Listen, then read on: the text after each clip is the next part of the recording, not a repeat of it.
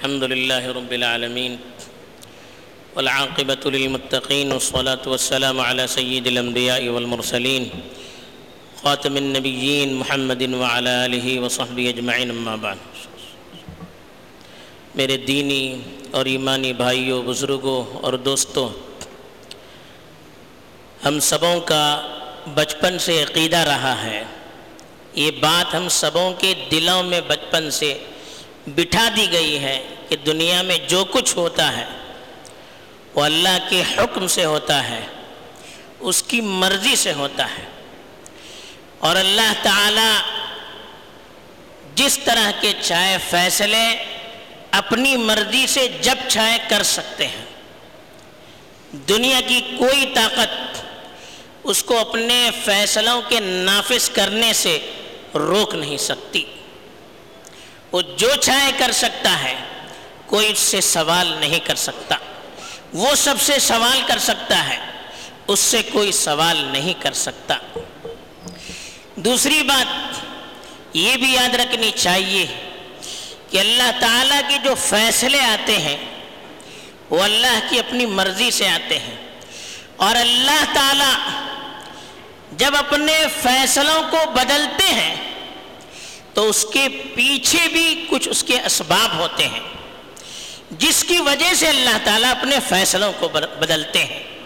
اللہ کی طرف سے جو نعمتیں ملتی ہیں، راحت کی نعمتیں ملتی ہیں، آسائش کی نعمتیں ملتی ہیں، ہوا کی شکل میں، پانی کی شکل میں اور دیگر نعمتوں کی شکل میں جو اللہ کی نعمتیں ہمیں ملتی ہیں۔ اگر ان نعمتوں میں کوئی بدلاؤ آتا ہے کوئی تبدیلی آتی ہے، تو یہ بھی اللہ کی مرضی سے آتی ہے اور اس کے پیچھے بھی اسباب ہوتے ہیں۔ اللہ تعالیٰ بغیر کسی مسلحت کے اپنی نعمتوں کو بدلتے نہیں ہیں۔ انسان اسباب پیدا کرتا ہے۔ انسان اس کی اپنی کمزوریاں ہوتی ہیں، جس کی وجہ سے فیصلے اللہ کو بدلنے پڑتے ہیں۔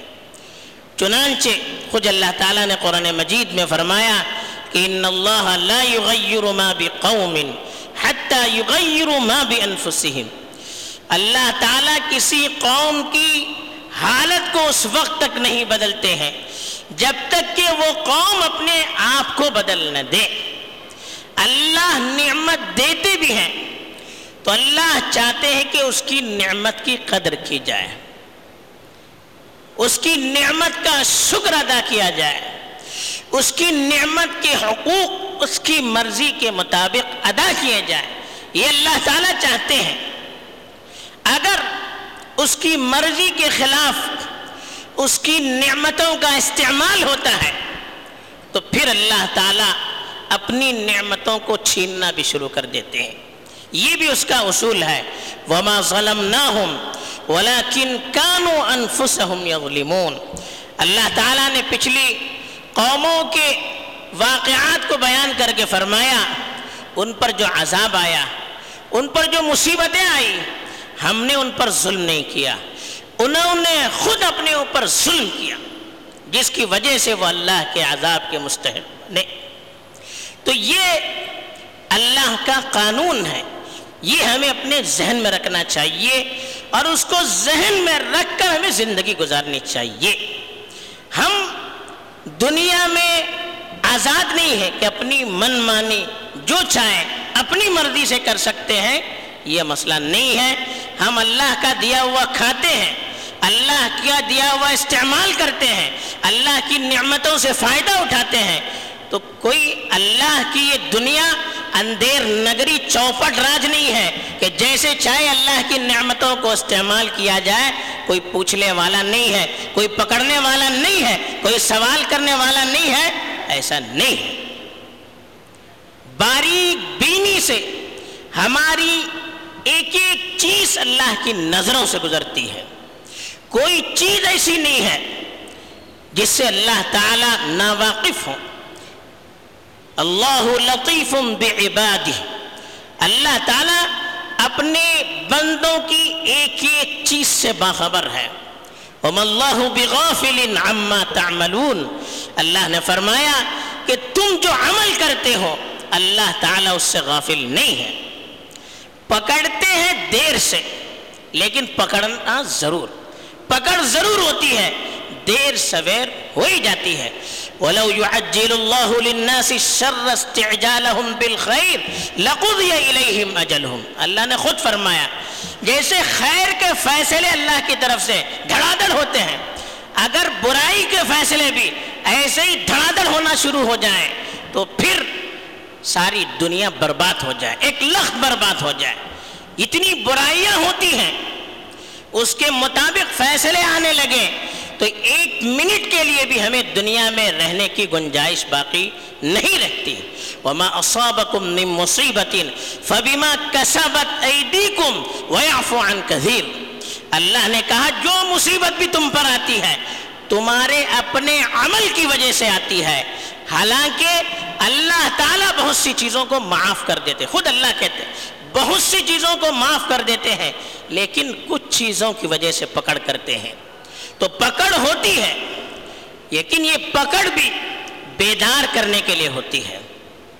ہمیں متنبع کرنے کے لیے ہوتی ہے کہ سمل جاؤ سمل جاؤ۔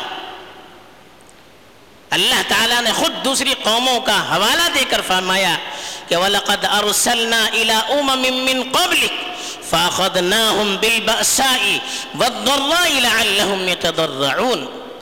کہ ہم نے تم سے پچھلی قوموں پر بھی انبیاء کو بھیجا، رسولوں کو بھیجا، پھر ان کی پوری سرگزشت پیچھے گزر چکی ہے۔ اس کا حوالہ دے کر کہا، ہم نے، فَأَخَذْنَاهُمْ بِالْبَأْسَاءِ وَالضَّرَّاءِ۔ ان قوموں کو ہم نے سختی سے اور تکلیفوں سے پکڑا۔ یعنی ہمارا عذاب کبھی دشمنوں کی شکل میں آیا، ہمارا عذاب کبھی مصیبتوں کی شکل میں آیا۔ کیوں آیا؟ لعلہم یتضرعون شاید کہ وہ اللہ کے سامنے روئیں گڑ گڑائیں پھر اللہ تعالیٰ پوچھتے ہیں، فلولا اذ جاءہم بأسنا تضرعوا۔ ہمارا عذاب جب ان پر آیا، تو کیوں نہ گڑ گڑائیں کیوں نہ اللہ کے سامنے رونے لگے؟ اللہ پوچھتے بھی ہیں کہ ہمارا عذاب اس لیے آتا ہے کہ بندے روئیں گڑ گڑائیں اللہ کے سامنے توبہ کریں، استغفار کریں، اپنے گناہوں کی معافی مانگیں۔ اپنے کرتوت سے اپنے آپ کی برات کا اظہار اپنی برات کا اظہار کریں کہ یا اللہ ہم سے فلاں گناہ ہو گیا، ہم سے فلاں نافرمانی ہوئی۔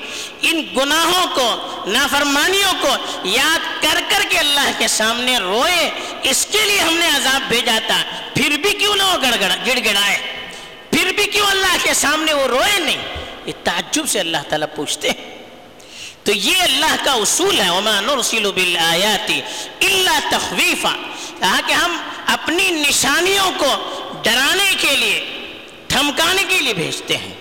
تو ہمیں سبق لینا چاہیے، واقعات کیوں آتے ہیں اسے دیکھیے بارش اللہ کی بہت بڑی نعمت ہے۔ قرآن نے جگہ جگہ اس کا تذکرہ کیا ہے کہ وانزلنا من السماء ماء طهورا۔ ہم نے پاکیزہ پانی آسمان سے نازل کیا۔ لنحیی به بلدتا میتا تاکہ بنجر زمین کو اس کے ذریعے سے زندہ کرے۔ سوکی زمین، بارش ہوتی ہے، وہ ہریالی اس میں آ جاتی ہے۔ درخت میں ایسا لگتا ہے کوئی نئی زندگی آ گئی۔ تو یہ ہم بارش بیچتے ہیں۔ لنحیی به بلدتا میتا مردہ زمین، بنجر زمین، اس کے ذریعے سے ہم اس کو زندہ کرتے ہیں۔ وَنُسْقِيَهُ مِمَّا خَلَقْنَا أَنْعَامًا وَأَنَاسِيَّ كَثِيرًا۔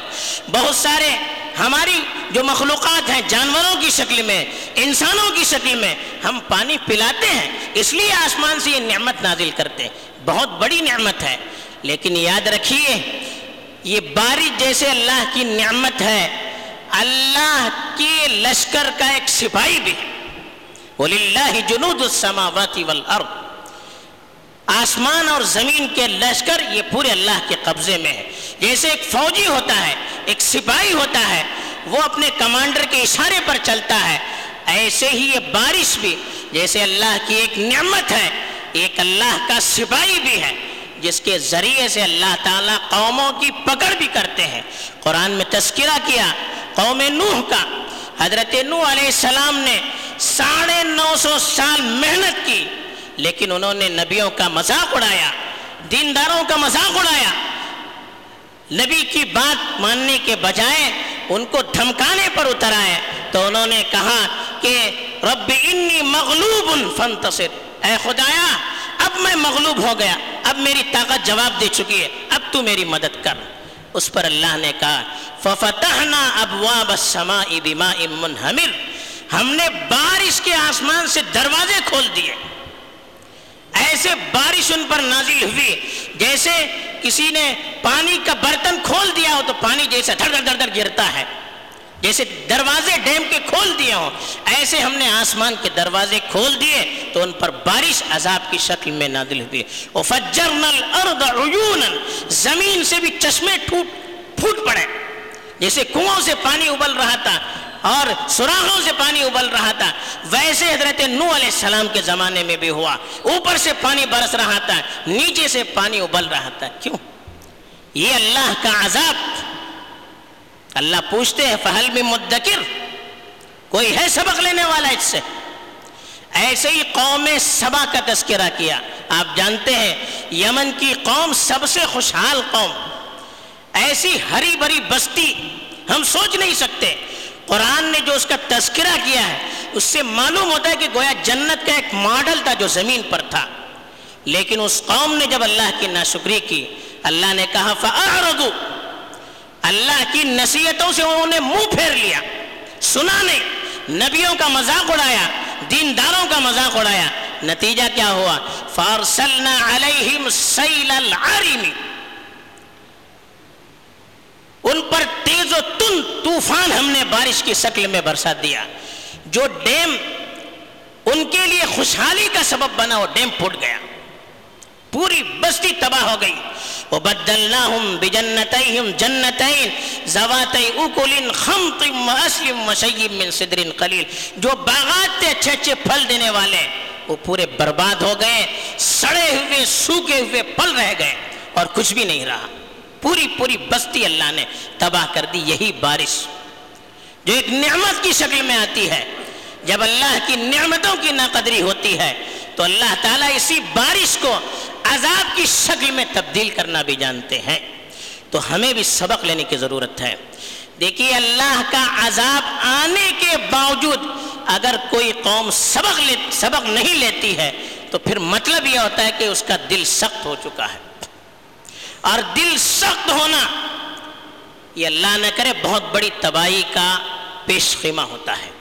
اللہ حفاظت فرمائے۔ اسی لیے اللہ کے نبی صلی اللہ علیہ وسلم کی ذات ہمارے لیے اسوا ہے۔ لوگ کہتے ہیں بعض مرتبہ، توبہ کرنا چاہیے، استغفار کرنا چاہیے۔ یا آپ لوگوں کو، علماء کو کیا ہوتا ہے؟ ہر چیز کو عذاب کہتے ہیں، عذاب کہتے ہیں۔ ارے آپ سائنسی اعتبار سے بھی سوچیے، فلاں اعتبار سے بھی سوچیے، وہ سوچتے رہیے آپ لوگ۔ ہمارے سامنے اللہ کے نبی صلی اللہ علیہ وسلم، جن کو سب سے زیادہ دین اور دنیا کا علم تھا، جو سب سے زیادہ اللہ سے ڈرنے والے تھے، جو سب سے زیادہ اللہ کی طاقت سے واقف تھے، اللہ کے قانون سے واقف تھے، ان کا ماڈل ہمارے سامنے ہے۔ حضرت عائشہ رضی اللہ تعالیٰ عنہ فرماتی ہیں، بخاری، مسلم، دونوں جگہ یہ روایت موجود ہے۔ اللہ کے رسول کی حالت یہ تھی، آسمان پر بادل جب چھا جاتے تھے، ابھی بارش نہیں ہوئی بادل جب چھا جاتے تھے، موڑ جسے کہتے ہیں، اللہ کے رسول صلی اللہ علیہ وسلم کا چہرے مبارک بدل جاتا تھا۔ ادھر جا رہے ہیں، ادھر جا رہے ہیں، یہاں جا رہے ہیں، وہاں جا رہے ہیں، آگے، پیچھے، ادھر ادھر۔ جیسے آدمی پریشانی کی حالت میں کرتا ہے۔ حضرت عائشہ فرماتی ہے کہ میں نے پوچھا اللہ کے رسول، لوگ تو بادل دیکھ کر خوش ہوتے ہیں کہ ابھی بارش نازل ہونے والی ہے۔ آپ پریشان ہو رہے کیا بات ہے؟ کہا کہ یہ بادل کہیں اس میں اللہ کا عذاب نہ ہو، اس لیے میں ڈرتا ہوں۔ اس لیے کہ پچھلی قوم پر اسی بادل کی وجہ سے عذاب آیا تھا۔ پھر قوم عاد کا حوالہ دیا۔ جب انہوں نے بادل کو دیکھا تو کہا ہادا عارض ممطرنا یہ بادل ہم پر برسنے والا ہے۔ لیکن کیا ہوا؟ وہی بادل وہی بادل ان پر عذاب بن کر آیا۔ یہ اللہ کے رسول کا معمول۔ بادل دیکھ کر پریشانی بڑھ جاتی تھی، کہیں عذاب نہ آ جائے۔ جب وہ بادل برس کر اطمینان ہو جاتا، تب آپ کے چہرے پر سکون آ جاتا تھا۔ پھر جب ہوا تیز چلتی، اللہ کے رسول ڈرتے تھے، دعا کرتے تھے، اللہم انی اسألک خیرہا و خیر ما فیہا و ما ارسلت بها دعا کرتے تھے کہ اللہ، میں اس ہوا کی خیر چاہتا ہوں۔ اس ہوا میں جو خیر ہے، اس کے لیے دعا کرتا ہوں۔ یا اللہ جو حکم دے کر تم نے اس ہوا کو بھیجا ہے، اس کی بہتری کی میں دعا کرتا ہوں۔ وَأَعُوذُ بِكَ مِن شَرِّهَا وَشَرِّ مَا فِيهَا وَشَرِّ مَا أُرْسِلَتْ بِهِ۔ اور کہتے تھے، اللہ کے رسول، اس ہوا کے اندر جو پریشانی اور مصیبت ہے، یا اللہ تیری پناہ مانگتا ہوں۔ جو مصیبت اس ہوا کے ذریعے سے فیصلے، جو آپ کے خطرناک فیصلے اس ہوا کے ذریعے سے بھیجے گئے یا اللہ میں اس کی پناہ مانگتا ہوں، تجھ سے، اس کی تیری پناہ مانگتا ہوں اس سے۔ اور یا اللہ، اس ہوا میں جو مصیبتیں دے کر تو نے بھیجی ہے یا اللہ تیری پناہ مانگتا ہوں اس سے۔ یہ دعا کرتے تھے۔ پھر جب بارش بھی ہوتی تھی، تو دعا کرتے تھے کہ اللہم سویبا نافعا، کہ اللہ، اس بارش کو ہمارے لیے نفع بخش بنا دے، فائدہ مند بنا دے۔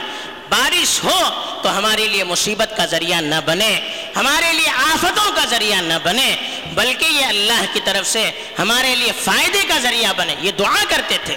جب بہت زیادہ بارش ہو جاتی، پھر دعا کرتے تھے۔ اللہم حوالینا ولا علینا۔